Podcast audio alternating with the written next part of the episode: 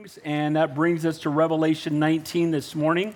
If you don't get excited about this chapter, you need to get saved. Can I get an amen to that? Because this is what the entire book of Revelation has been pointing to. You could even argue this is what the entire Bible is pointing to. So let's open with a word of prayer. We'll do a little background, and then we'll dig into the word. Let's pray. Heavenly Father, we thank you, we praise you, we do love you, Lord, and we come humbly before you. When I ask that man would decrease, that your spirit would increase, that you would be glorified, pray for all of us here, no matter where we are in life, what trials we may be going through.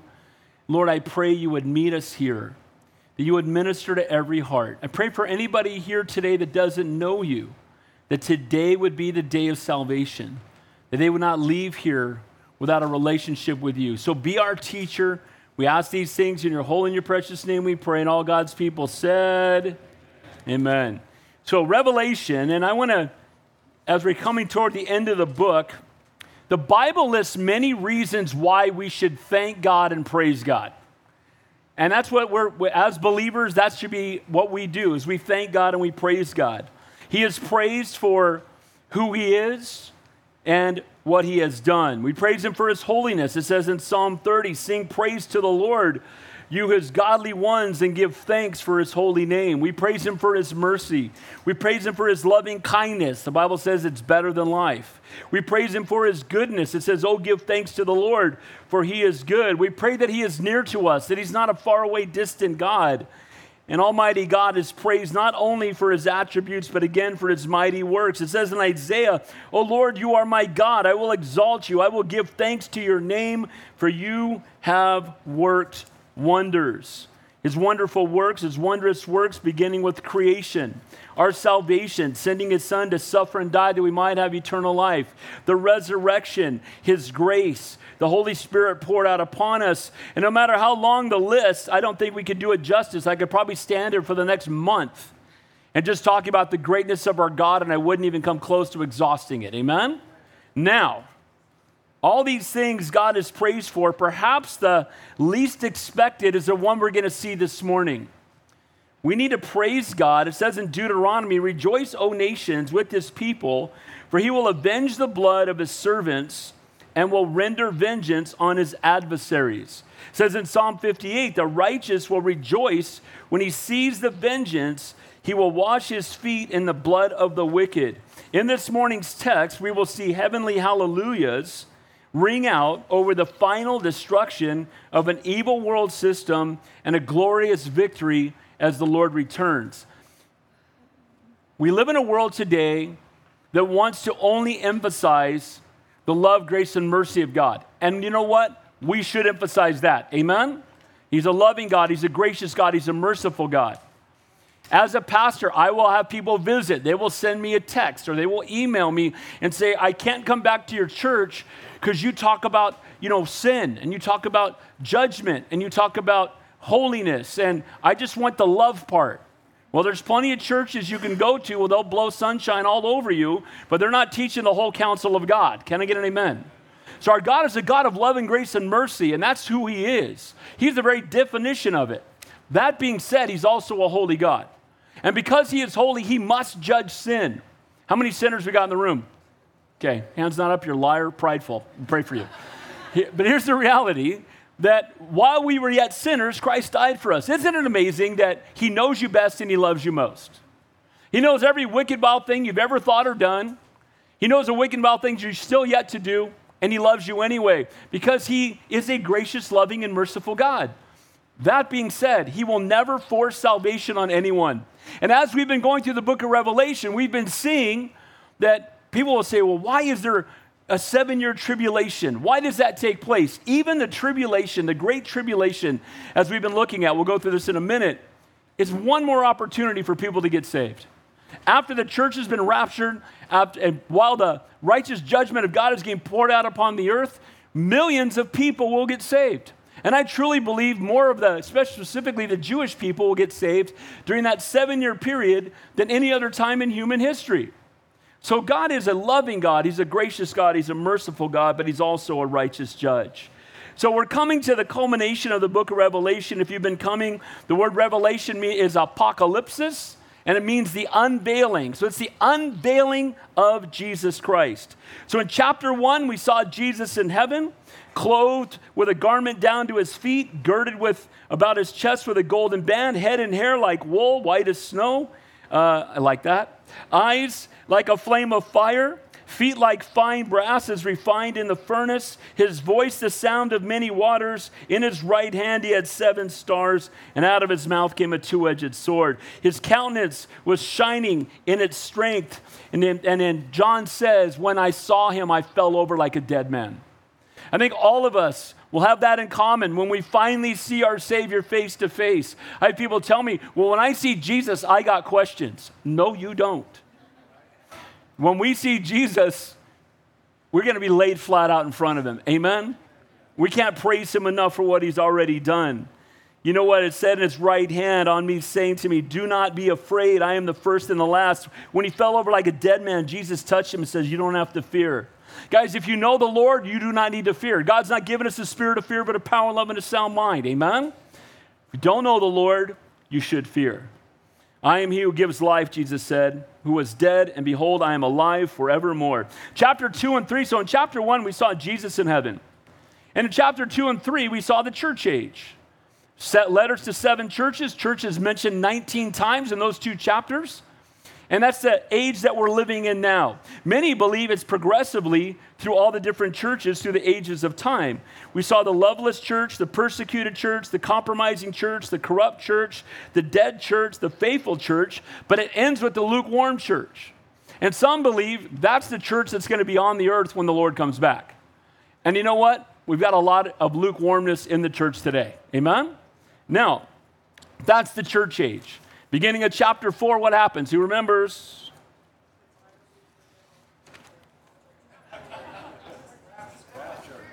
And people ask me why I'm repetitive. What happens? Chapter four, verse one, John is called up. Where's harpazo? In, in Latin, it's rapturo, where we get the term for rapture. And he goes from having an earthly perspective to a heavenly one. And from chapter four to chapter nineteen, we do not see the church mentioned again. Why? Because we have been raptured, we've been snatched away, we're in the presence of Almighty God, and God has not appointed us to wrath, so the righteous judgment of God is poured out on an unbelieving, unrepentant, wicked world that refuses to repent. Now, at the same time, many people will get saved. If you remember that there was a scroll, it's the owner, ownership deed to the, to the earth. Who was the only one that could open the scroll? Jesus. And as he opened the scroll, with each seal, seal that he opened, it was another form of righteous judgment. And again, the judgment was coming upon the world, but it was an opportunity for people to repent and people to be saved. We also saw that God sent a remnant, one hundred forty-four thousand Jews, twelve thousand of each of the twelve tribes of Israel. I call them Jewish Billy Grahams. They're going to be sharing the truth of the gospel, and God's going to use them. We're going to see that at the same time, we're going to see the Antichrist and the false prophet come along. We've been looking at that for several weeks. The Antichrist is not in, he's not the opposite of Christ. He's instead of Christ. He starts his own world religion. He's uh, able to, in the midst of all the, all the seal judgments, to bring some kind of unification. They all come together, and the false prophet has everybody worshiping the Antichrist, who's also known as the beast. So, if you were here the last couple of weeks, we saw the righteous judgment of God beginning in chapters seventeen and eighteen. Remember that we looked at Babylon. And when you see Babylon in the Bible, we know it began at the Tower of Babel not long after the flood of Noah, his great-grandson. And they were building a tower trying to reach God through their own strength.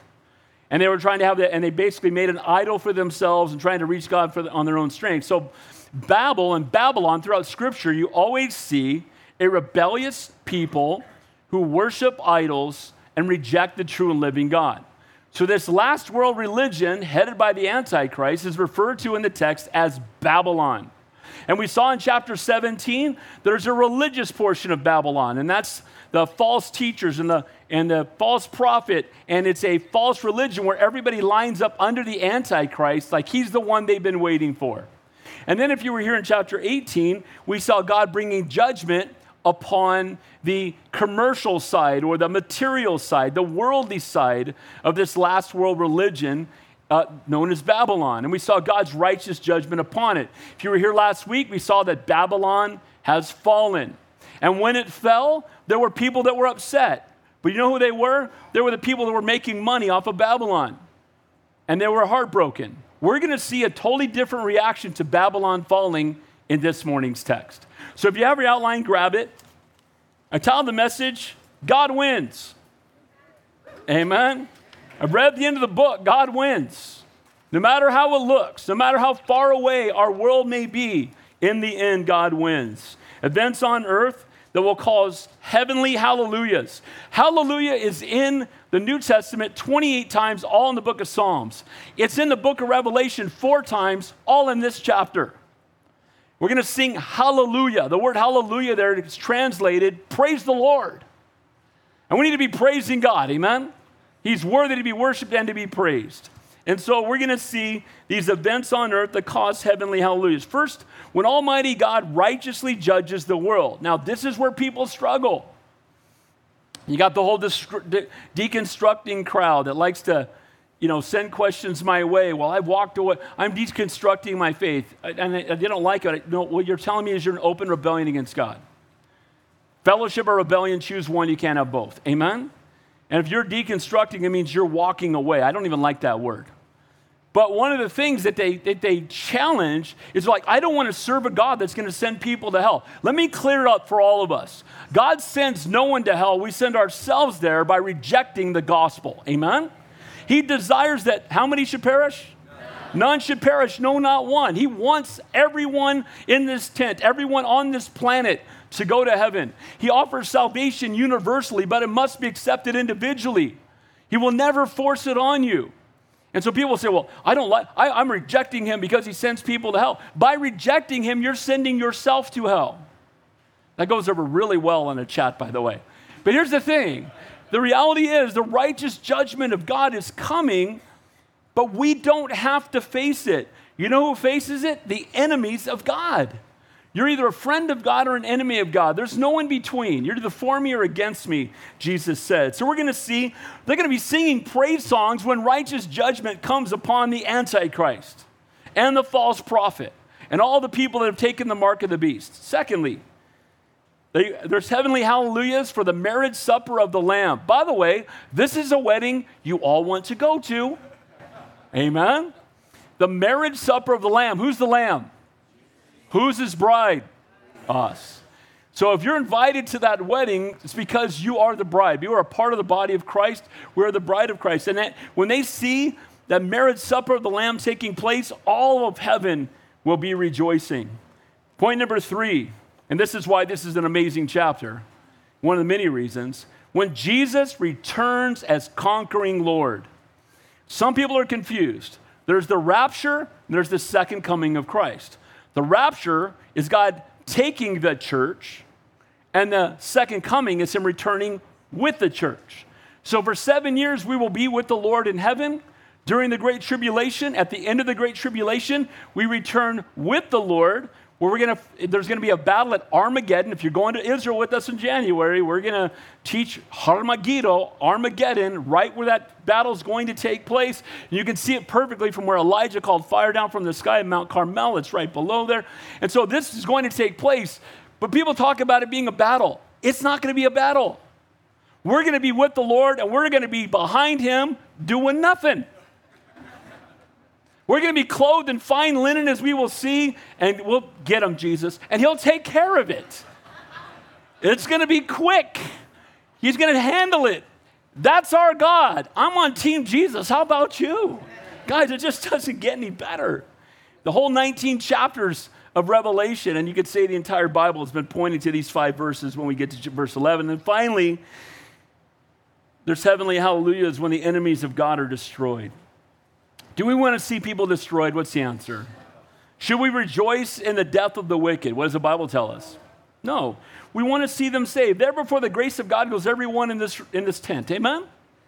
We're just one beggar leading another beggar to the bread. We should never be self-righteous. We've accomplished nothing. We've just surrendered our life to the one who accomplished everything. Amen? So let's begin there looking at God wins, events on earth that cause heavenly hallelujahs. It's going to begin when Almighty God righteously judges the world. Look at verse one. After these things, that's all the things we saw in chapter eighteen. After the righteous judgment, the commercial part or the, the worldly, the worldly system had been wiped out by God. And it says this, I heard a loud voice of a great multitude in heaven saying, Alleluia, salvation and glory and honor and power belong to the Lord our God. They had just witnessed God bringing righteous judgment upon Babylon, and the response was to praise God. Now, if you were here when we were in Revelation six and seven, you'll remember that the martyrs are in heaven, and they're literally at the altar, and they're crying out to God saying, oh God, when will you avenge us? These people who, most of these martyrs will be decapitated, they will certainly be put to death, many tortured, and they come to God and say, when will you avenge us? When will you bring righteous judgment upon those who have slaughtered us, those who have, have you know, killed us, tortured us? Oh Lord, when? When? Right here. When God's bringing his righteous judgment, those who are in heaven are going to be praising God, that for the wicked and those who reject the Lord, that want nothing to do with God, that have taken the mark of the beast, that shake their fists at God, that are going to actually try to fight God at the very end, go into that battle at Armageddon, and they're praising God for the righteous judgment of God. Don't you want judgment for everyone else? Don't you hate pride in other people? Right? Look, we all deserve to spend eternity separated from God in hell. We all deserve it. And if you don't think you do, again, look at your own life. How many sins does it take to be a sinner? I mean, how many murders does it take to be a murderer, right? So we're all sinners, and God can't have one sin in heaven, or he's got earth part two. And so because we're all sinners, he sends his son to suffer and die, that if we repent, if we surrender our lives to him, he washes us white as snow. He hung, hung on the cross as if he lived your life, so you could go to heaven as if you lived his. That's our God, amen? Now, he suffers long. We've been seeing this, six thousand years worth of reaching out to mankind, wanting to see people saved. And when you say no, no, no, eventually there's going to come a time where it's too late to repent. And chapter nineteen is when it's too late to repent. Grace has been offered. Mercy's been offered. Salvation's been offered. It says in Revelation six, the souls of those who had been slain for the word of God and for the testimony which they held cried out with a loud voice saying, how long, O Lord, holy and true, until you judge and avenge our blood on those who dwell on the earth? Back in Revelation seven, we saw a great multitude saved out of the tribulation, ready to end the world system. And so here we have this great multitude in heaven, and we know that they're singing right now. We know what they're singing. Holy, holy, holy Lord, God Almighty, who was and is and is to, to come. It's called the Revelation song. It's in Revelation. But now as they see what's happening on earth, which also tells us when we're he- in heaven, we have an idea what's going on on earth. I don't fully understand how, you know, a lot of people struggle because they say there's no tears in heaven. So how could anybody see anything on this planet, because they'd be in tears? But God, obviously, we have an idea what's going on, and in this case, they know that the righteous judgment is coming. Babylon will fall, and when it does, all of heaven will celebrate. The word "alleluia" there is just a uh, a Latin term. For, uh, you know, Hebrew is "hallelujah," and this is more of a Latin, you know, take on that word. And again, it still means the same thing: praise the Lord. So, "alleluia," "hallelujah" is the same word. The great multitude of the heavens respond to the judgment of God again, and it means praise Yah. Yah is God and praise, so praise the Lord. You see these words together again in, in Psalm one fifty, and, and we see twenty-eight times in the Psalms, and every time they translate that, praise the Lord. So hallelujah is used, and the praise of the Lord, recognizing the salvation and glory and honor and power belong to the Lord. Look at it. He says, you know, we're praising God because we're saved. Guys, if everything else in your life falls apart, if you're born again, you should be praising all the time. Amen? We're going to heaven. The worst thing the world can do to us is the best thing that could happen to us. You can't threaten me with heaven. Amen? And if we have an eternal perspective, I'm not saying that life is easy. I'm not saying we won't go through trials, because the Bible promises that we will. But because of whose we are, because we're born again, because we're heaven-bound, we should have a different perspective than a lost and a dying world does. So that word appears four times in this chapter. They're praising the Lord. They're thankful for the salvation, for his glory, for his honor, for his power. They're in heaven. They've seen him in the fullness of his glory. They've seen the Jesus in chapter one. By the way, Jesus is no longer a baby in a manger, and he's not a savior on a cross. He's that all-powerful Jesus that we see in Revelation chapter one. So when he comes, by the way, pet peeve, why do people, first of all, we don't need any paintings of Jesus, but if you have one, that's fine. But here's the deal. Why do they always got to make him look wimpy? Uh, am I not telling the truth? Amen? It's nauseating to me. First of all, he was a concrete mason. He was a contractor. Plus, he's almighty God. God is never wimpy. Can I get an amen to that? So when I see those wimpy people, I'm like, stop that already. Who made that? Make him look like, no, just get that down. But here's the reality. We see who Jesus looks like in heaven, and he's almighty and all-powerful, and that's the one who's coming back. Amen? Not somebody coming in wimpy on a pony. That's not happening. He's coming on a white horse, and when he comes back, he's going to bring righteous judgment. Amen? He alone can save. All glory belongs to him. He is worthy of all glory and honor and praise. He's almighty and all-powerful. Verse two says there, for true and righteous are his judgments, because he has judged the great harlot who corrupted the earth with her fornication, and he has avenged on her the blood of his serpent of his servants shed by her. So who is the great harlot? What is that describing? The what? False prophet, false religion. Yes. So what's happened is this false prophet, this false religion have come along, and they've been leading people away from the true and living God and persecuting the church. And so the Lord comes along, again, bringing his righteous judgment, and he's going to bring judgment upon those who persecute his church. When people persecute Christians, they are persecuting Jesus. Amen? Remember when Saul was on the road to Damascus, and the Lord knocked him off his high horse? And he was laying on the ground, and he said, Saul, Saul, why are you persecuting me? Now, he wasn't persecuting Jesus personally, because he's in heaven, but he was persecuting Christians.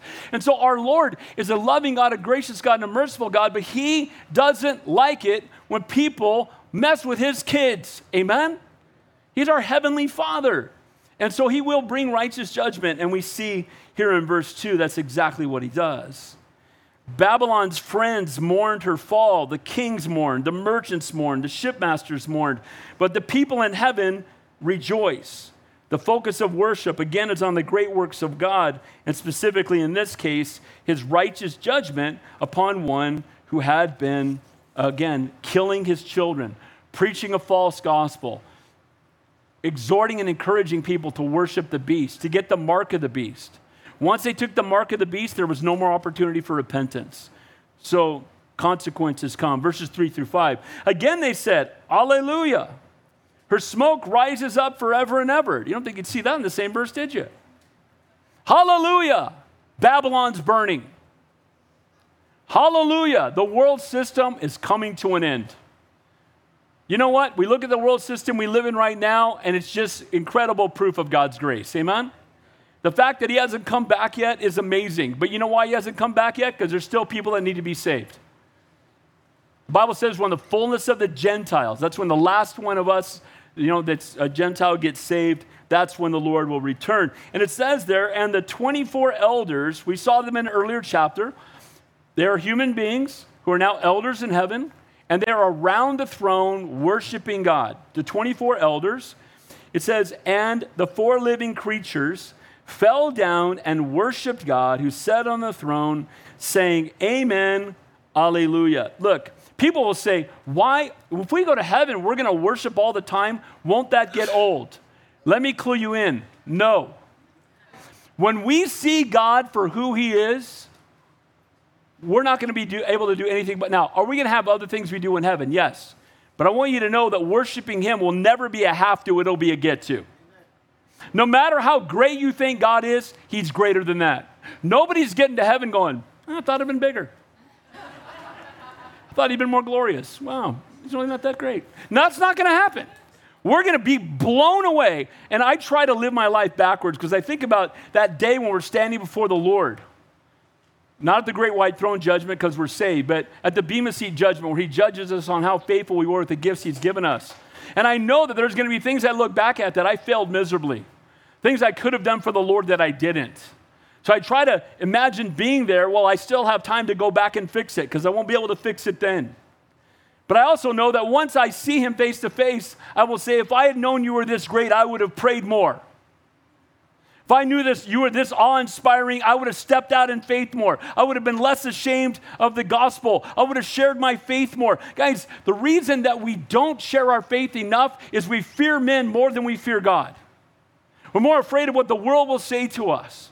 So this righteous judgment is coming, bringing it into this worldly system, because they know that once the worldly system is gone, that the Lord's coming back with his church, and we will rule and reign with him on the earth for a thousand years. Years. Look at verse five. It says, the voice came from the throne saying, praise our God, all you his servants, those who fear him, both small and great. I love that he's a God for everyone. Amen? He's a God for the great and the small. Doesn't matter your background. It doesn't matter what you've done. Where sin abounds, grace abounds much more. Nobody in here is so good that you don't need Jesus. And nobody in here is so bad that you can't be saved. He's the answer for the most righteous person who's ever lived. Ask Nicodemus, you must be born again, right? Pope of the day, got to be born again.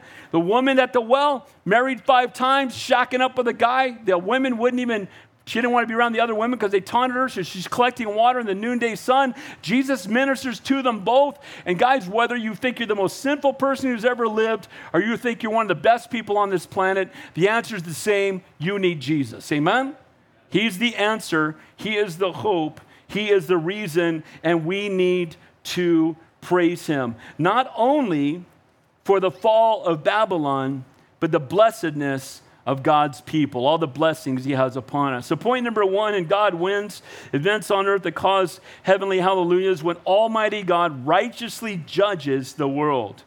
Now, for the marriage supper of the Lamb, look at verse six. And I heard it, I heard, as it were, the voice of a great multitude, as the sound of many waters, the sound of mighty thunderings, saying, Alleluia, for the Lord God omnipotent reigns.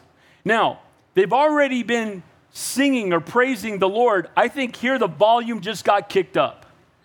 Anybody ever been by a really big waterfall? It's deafening loud. I've never been to Niagara Falls, but I've seen video of it, and that, and it's so loud. And it, I know that, like when I would do beach baptisms in Santa Cruz, where the beaches were huge, or I've done weddings. By the way, beach wedding sounds better than it turns out to be sometimes. So I'm just saying, because sometimes if there's big waves, you can't hear. What do you take? That's what you know. But yeah, it's not that good.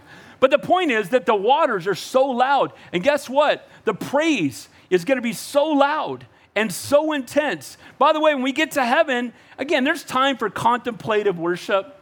There's time to be quiet with the Lord, but it's really not when you're around a bunch of other people that love him. We ought to be bringing the roof off of this tent in Jesus' name. Amen?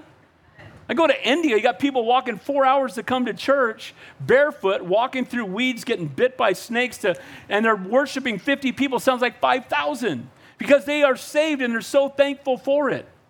You know, they would say to me, how far do your people walk? Uh, if it rains, they might not come driving. If that hit you in the chest, you deserve it. But it, So pure, pure worship does not come from a heart of obligation. Pure worship comes from a joyful response to God's grace, his character, and his attributes. It's a really old song. I know most of you have never heard of it, but I listened to it again yesterday because I think about it from time to time. It's called The Concert of the Age. It's by Phillips, Craig, and Dean. It's from like the seventies. A lot of you weren't even born yet. And I listen to it because it just talks about that first concert in heaven, how you can see people as far as the eye can see. And, and you know, Michael, you know, Michael's, you know, hitting the chime, and all of a sudden you just hear all of creation just worshiping the Lord. And every time I hear it, I just weep. Because guys, that day's coming, amen? But you know what? We can worship him now.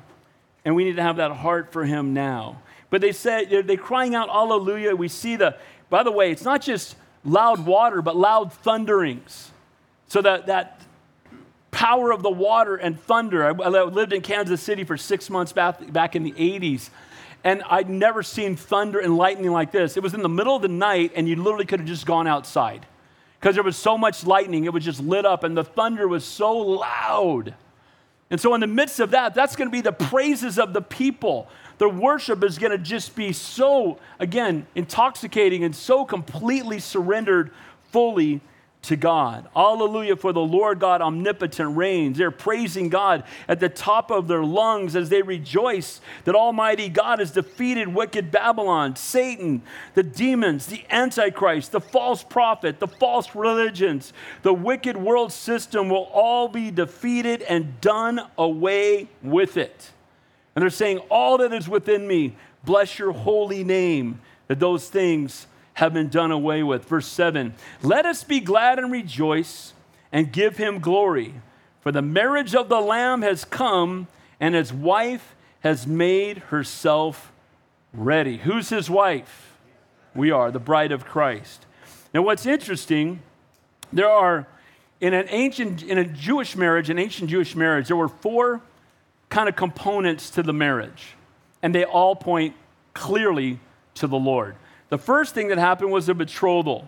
The groom would travel from his father's house to the home of the prospective bride, and he would pay a purchase price for his bride, a dowry that would establish a, a written covenant between the man and the woman he's going to marry. So he had to come and pay a price first. Then there was, they were entering into a covenant, which was a promise that could only be broken, in their case, by divorce, even though they're not married yet. That's how Mary and Joseph were, right? His betrothed wife. So it could only be taken away by divorce. The second thing was a waiting period. During that time, the groom would return to his father's house and prepare living arrangements, often, often by adding rooms to his father's house. Says this in John fourteen, let not your hearts be troubled. Believe in God, believe also in me. In my Father's house are many rooms. If it were not so, would I have not told you that I go to prepare a place for you? And if I go to prepare a place for you, I will come again, will take you to myself, and where I am, there you may be also. So there's a covenant that's entered into. A price has been paid for the bride to become part of the groom. The groom goes away, and he prepares a place so that the bride can be brought home after the wedding. Then after the wait, we have the return. The groom comes back for his bride at a time that she doesn't exactly know. So she has to be ready because he can come at any time. We've seen the parables in the Bible where she's got all her bridesmaids and they're sleeping in her house. And it could they may wait a week, a month, six months, because they're not allowed to go. He's not allowed to go back and get the bride until the father says the house is ready. The father inspects it and says, okay, son, the house is ready, go get your bride. And then the fourth thing is the feast. The groom takes his bride back to his father's house for the wedding ceremony, to consummate the marriage, to celebrate the wedding feast that lasted for the next seven days. Now, if you don't see Jesus in this, you're not paying attention. So there's a betrothal. Jesus paid the price at the cross of Calvary. There's been a covenant promise between us and him that we are his bride. He is our groom. He has paid the price for us. He has gone away. He is seated at the right hand of the Father, but he's preparing a place for us. And then we are in that time now where we are waiting upon him. But as we wait, we ought to be getting ourselves ready for when he comes. And guys, he's coming back. He's going to take us home, and it's not a seven-day feast. We're going to spend seven years with him in heaven during the great tribulation, and then we will come back and rule and reign with him for a thousand years upon the earth. And by the way, the Bible rocks. Can I get an amen to that? All of this is pointing to Jesus, all of it. And we are the bride. It says his wife has made herself ready. What, what do we do to make ourselves ready? What do we do as Christians? Well, I think the first thing we need to do is pursue a deeper walk with the Lord. Faith comes by hearing and hearing by Word of God. You want to have more faith, spend more time in God's Word. As believers, we prepare ourselves for the Lord by using the gifts He's given us. We prepare ourselves for His return, make ourselves ready by spending more time in prayer, intimate fellowship with Him.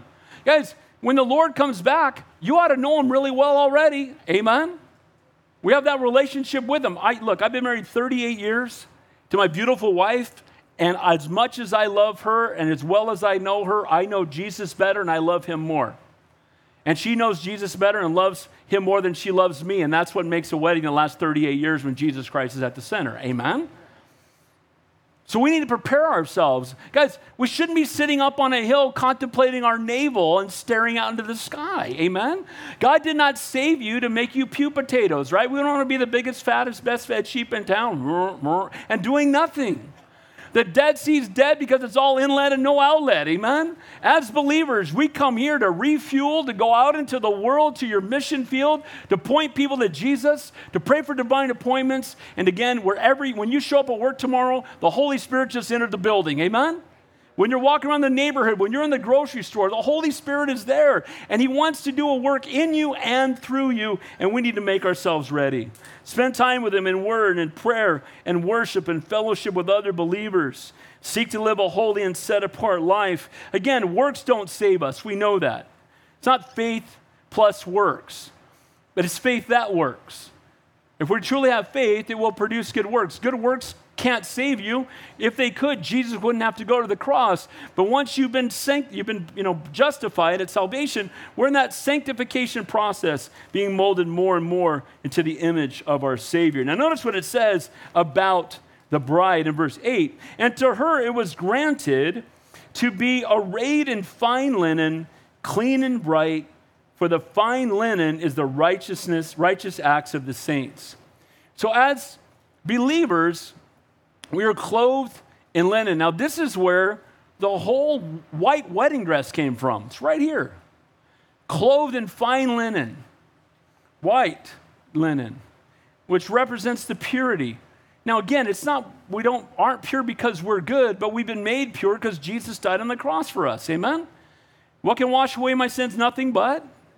So His blood cleanses us from all unrighteousness, and we are seen holy because of what He did on the cross of Calvary. Now, the good works don't save us, but a life that bears fruit and produces good works is a reflection of a life that's been transformed by faith in Jesus Christ and the empowering of the Holy Spirit. There are several ways you can know that you're truly saved. And one of them is all your priorities change. Your passions change, your priorities change. Here's another one that I think is as big as anything. You become convicted over the sin in your life. Before we know the Lord, we live in it and we cherish it and we brag about it on Monday at the water cooler about the weekend we had. And then we give our life to the Lord and we're grieved by it. Guys, if there's no conviction, there's been no conversion. But since we've given our life to the Lord, our priorities change, our passions change, the way that we view sin is so much different. Then verse nine, it says there, then He said to me, right, blessed are those who are called to the marriage supper of the Lamb, for He said to me, these are the true sayings of God. When you're called, that means you've been invited to the wedding. Now, that invitation is universal. You've been invited. But guys, we need to respond to the invitation. When He invites us, there's the called and then there's the chosen, right? So He calls you unto salvation, but He's not going to force it on you. And eventually you need to respond to it. But blessed are those who are called. We've been called to the marriage supper of the Lamb. We're invited. We can come, but we have to respond to the invitation. God is King. Jesus is the Son.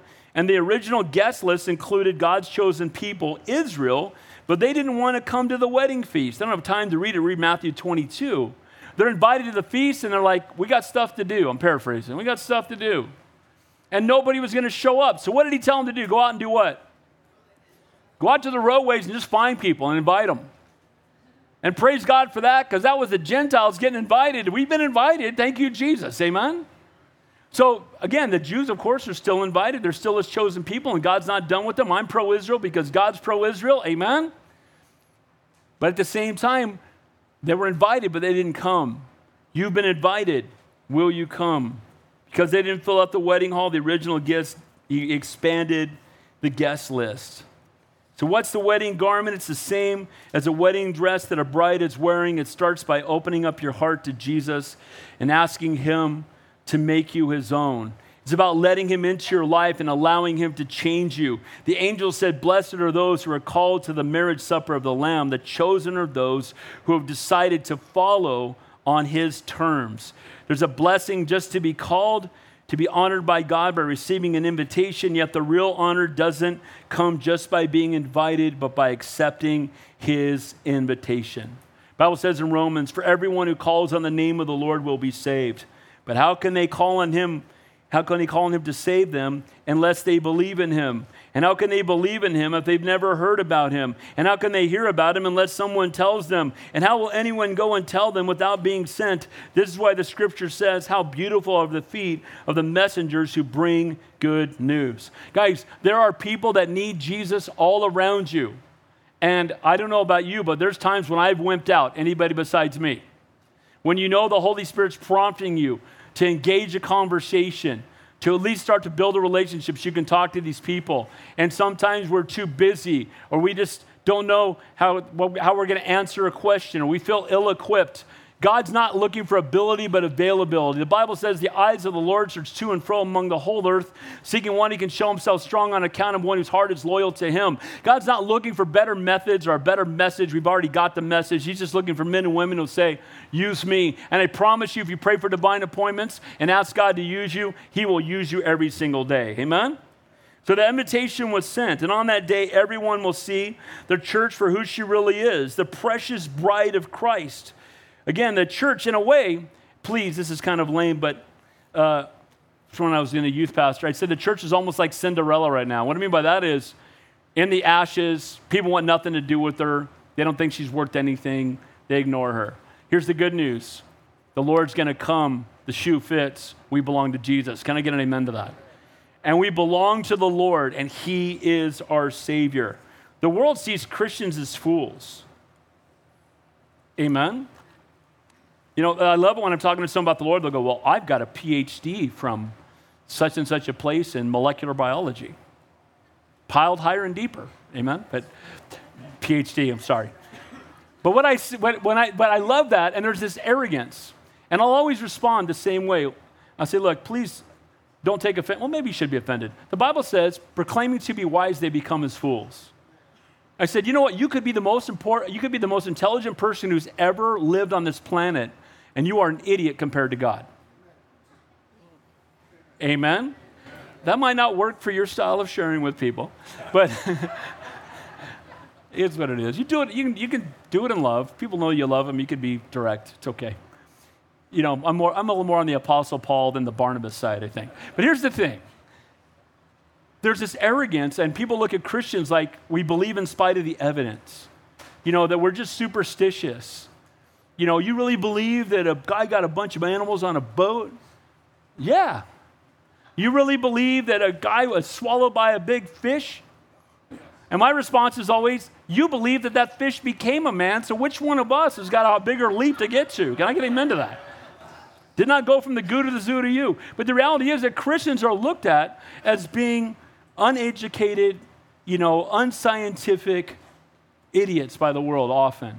Guys, we know what we believe, we know why we believe it, and we do not have to apologize for it or be ashamed of it, because our God is all-knowing, almighty, all-powerful. He's the creator of all things. He's the Alpha and the Omega, and we do not have to apologize for our Savior or for our faith. May we speak it with boldness, and may we do it in love. Amen? Now notice what happens there at the verse nine. So he says, "Blessed is the marriage supper of the Lamb. And he said to me, these are the true sayings of God." So people are blessed by the marriage supper of the Lamb. He sees that the, the groom and the bride are going to be coming together soon. And they're so blessed by what they see taking place. Now, verse ten, John gets off the track. Now, this is John the Apostle, who was boiled in oil and didn't die, then was sent to the island of Patmos, who God is speaking to and giving this vision to. And as he's having this vision, look what he does in verse ten, proving that he needs to be saved like the rest of us. And I fell at his feet to worship him, but he said to me, see that you do not do that. I am your fellow servant of your brethren who have the testimony of Jesus. Worship God, for the testimony of Jesus is the spirit of prophecy.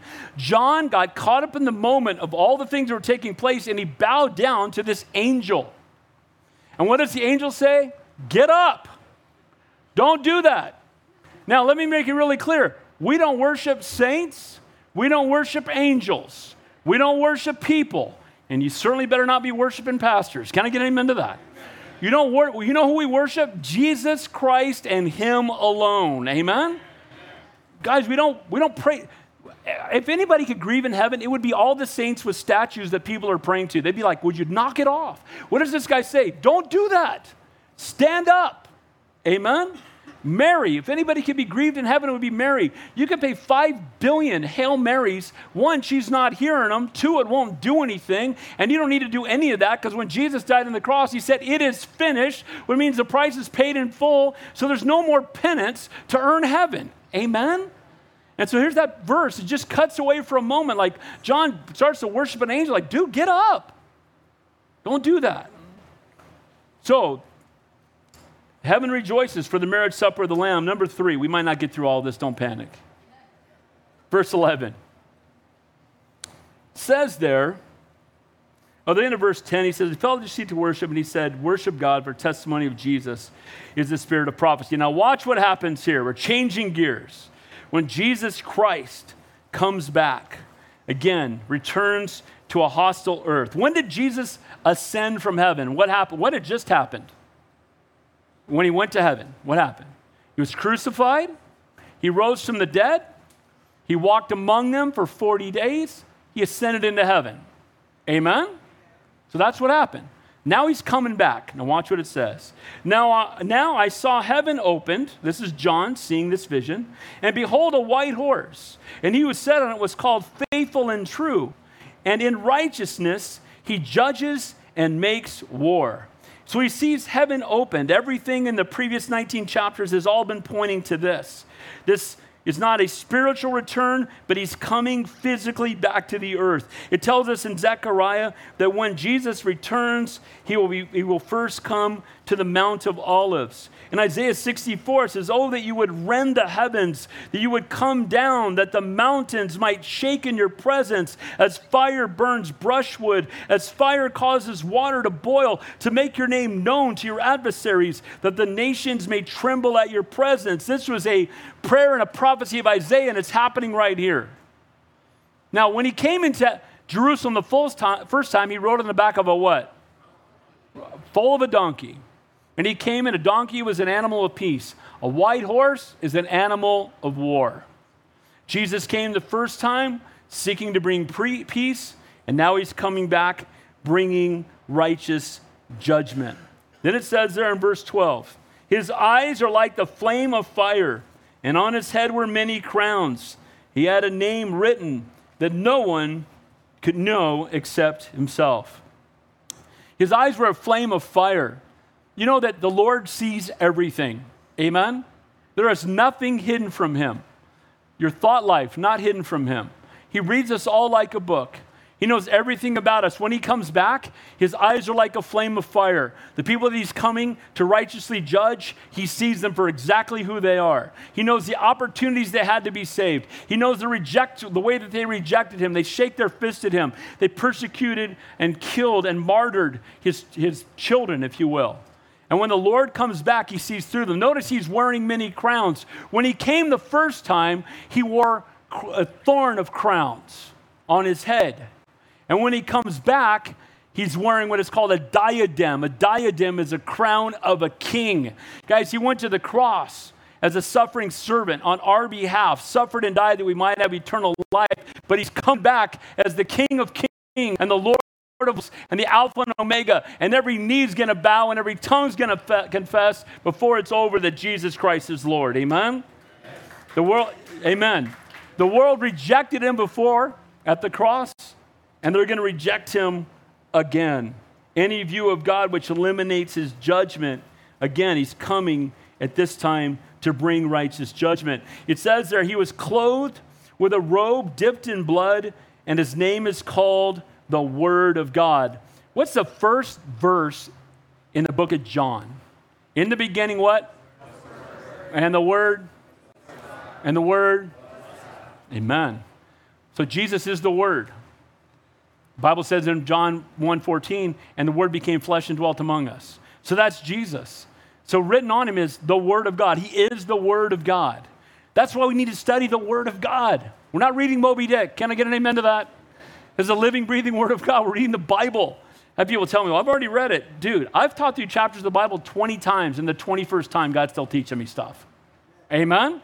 It's living and breathing. So he's coming back, and again, while we love the gracious, loving, merciful, kind, long-suffering Savior of the world, we must never downplay his holiness. Notice he is dipped in blood. Now, there's some discussion amongst commentators, theologians. Is this his blood as a reminder that he had gone to the cross, or is it the blood of those that he righteously judges and brings judgment upon? I'll give you my answer. I don't know. But in either case, it applies. Amen? If it's the blood, if it's some of the blood of when he came the first time, amen. I kind of lean more toward it's the blood of those who he's righteously judging. So then it says there in verse fourteen, and the armies in heaven, clothed in fine linen, white and clean, followed him on white horses. Who's that? It's us. Sarah, don't you love that we ride horses when we come back? Takes care of horses. Here's the good news. We wouldn't have to know how to ride one. We'll know how to ride one then. Can I get an amen to that?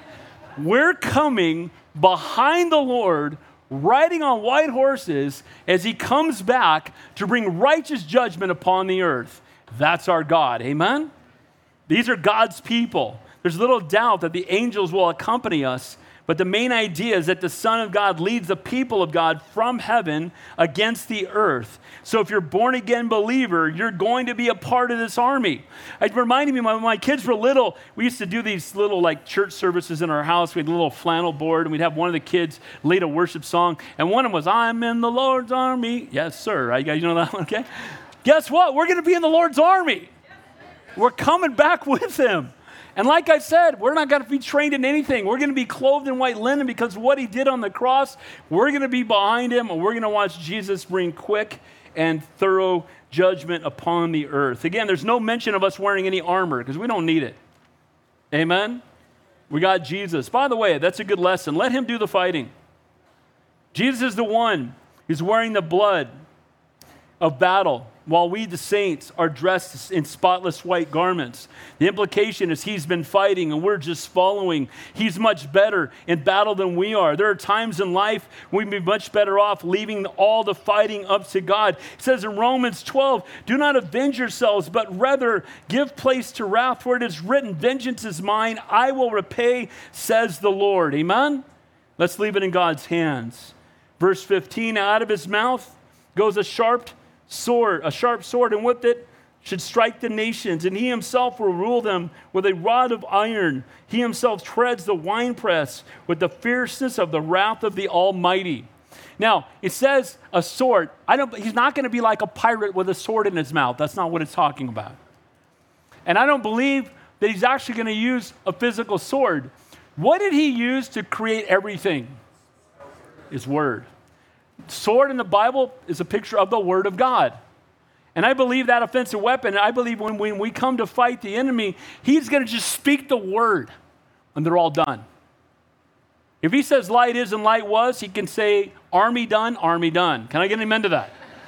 He can just speak the word and all the enemies who've gathered together to fight the Lord will be struck down. Out of his mouth, he himself, notice it says the winepress. That's where they would crush grapes, and anybody who walked through the winepress would come out stained. And the Lord, though he's going to bring righteous judgment, the blood of those that he brings righteous judgment against will be, again, splashed on him in some level. Our sword is the most important weapon And the most important tool we have as Christians, if you're having trouble trusting God, faith comes by hearing and hearing by the word of God. You're looking for comfort in a difficult time. This is my comfort in my confliction, for your word has given me life. Looking for direction in life, your word is a lamp unto my feet and a light unto my path. He's the one that's going to rule with a rod of iron. Jesus comes to rule and to reign in triumph, to rule the nations with a rod of iron. It says in Psalm two, you shall break them with a rod of iron. You shall dash them with pieces like a potter's vessel. He himself treads that winepress of the fierceness of the wrath of Almighty God. Now, we don't have time for me to teach you, but I'm going to read these. I'm going to read verse sixteen on, and we'll look at it next week. So you're going to come back. But I don't want to leave you without seeing this, okay? So let's just read it. It says, and on his robe is written, on his thigh the name King of Kings and Lord of Lords. Then I saw an angel standing in the sun, and he cried with a loud voice, saying to all the birds that fly in the midst of heaven, come and gather together for the supper of the great God. You know, there's four suppers in the Bible, the supper of the Lamb, the, you know, the Lord, the communion, right? Well, one of them is this supper. And these are going to be birds that are called down from heaven. And when people died in those days, they didn't have, they didn't just have places to put them in the ground. And literally these birds would come. And he's calling them because, hey, all these people are about to die. Let's get some birds down here. It's in the Bible. It says that you may eat the flesh of the kings, the flesh of the captains, the flesh of the mighty men, the flesh of the horses. Sorry, Sarah. And of those who sit on them. That flesh of all people, free and slave, both small and great. Now watch this. And I saw the beast, that's the Antichrist, the kings of the earth, all that followed him, their armies gathered together to make war against him who sat on the horse and against his army. To the very end, the Antichrist and the demons and all that follow him are still going to think that they can defeat Almighty God. And then let's see how it ends. Then the beast was captured, and with him the false prophet, who worked signs in his presence, by which he deceived those who received the mark of the beast and those who worshipped his image. These two cast alive into the lake of fire, burning with brimstone. I went to this church today for the first time. They're talking about brimstone. By the way, brimstone doesn't smell good. And when you're burning, surrounded by brimstone, that's not good. And it says, and the rest were killed with the sword, which proceeded from the mouth of him who sat on the horse, and all the birds were filled with their flesh. Come back next Sunday. When you get to chapter twenty, we're going to see Satan bound for a thousand years. We're going to see us reigning with the Lord for a thousand years upon the earth. We're going to see that satanic rebellion is crushed, and we're going to see the great white throne judgment. Guys, the Bible rocks, amen? So, God wins. Here's the only thing I have really to ask you. I'll close with this worship team coming up.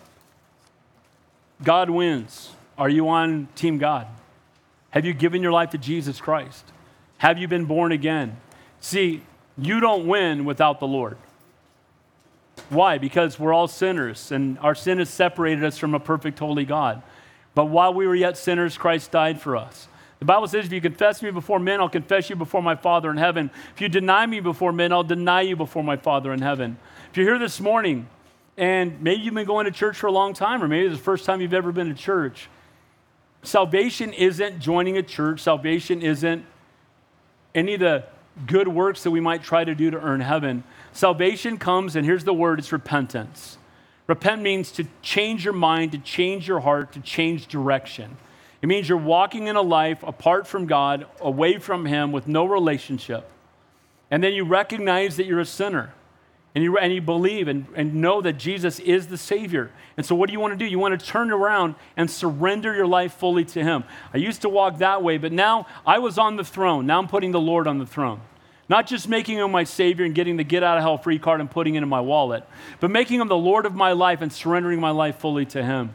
So the Bible says, if you confess me before men, I'll confess you before my Father in heaven. If you deny me before men, I'll deny you before my Father in heaven. If you're here this morning and you've never given your life to Jesus Christ, here's your opportunity to confess him before men. Guys, if you can't confess him in here, you won't live for him out there. Anybody here at all said, you know what? I know that I want to surrender my life to the Lord. I want to have the promise of eternal life. I'm ready to surrender my life to him and make him not just Savior, but my Lord. Anybody at all, raise your hand so I can pray with you. God bless you, brother. Anybody else? Don't leave here without him. It would break my heart. My heart means nothing really, but it would just break my heart if there was anybody that was here today that when we get to Judgment Day is being taken away from the Lord because we didn't respond. Anybody else? Heavenly Father, we thank you, we praise you, we love you. We thank you for this man who has raised his hand today to surrender his life to you. We ask, Lord, that you can pray this with me, silently or aloud. Dear Heavenly Father, I come to you this morning and I confess that I am a sinner. I believe that Jesus Christ is God, that he died on the cross and he rose from the dead. Lord, forgive me. I surrender my life to you. Help me, Lord, to walk with you. Thank you, Lord, for forgiving me. In Jesus' name, amen.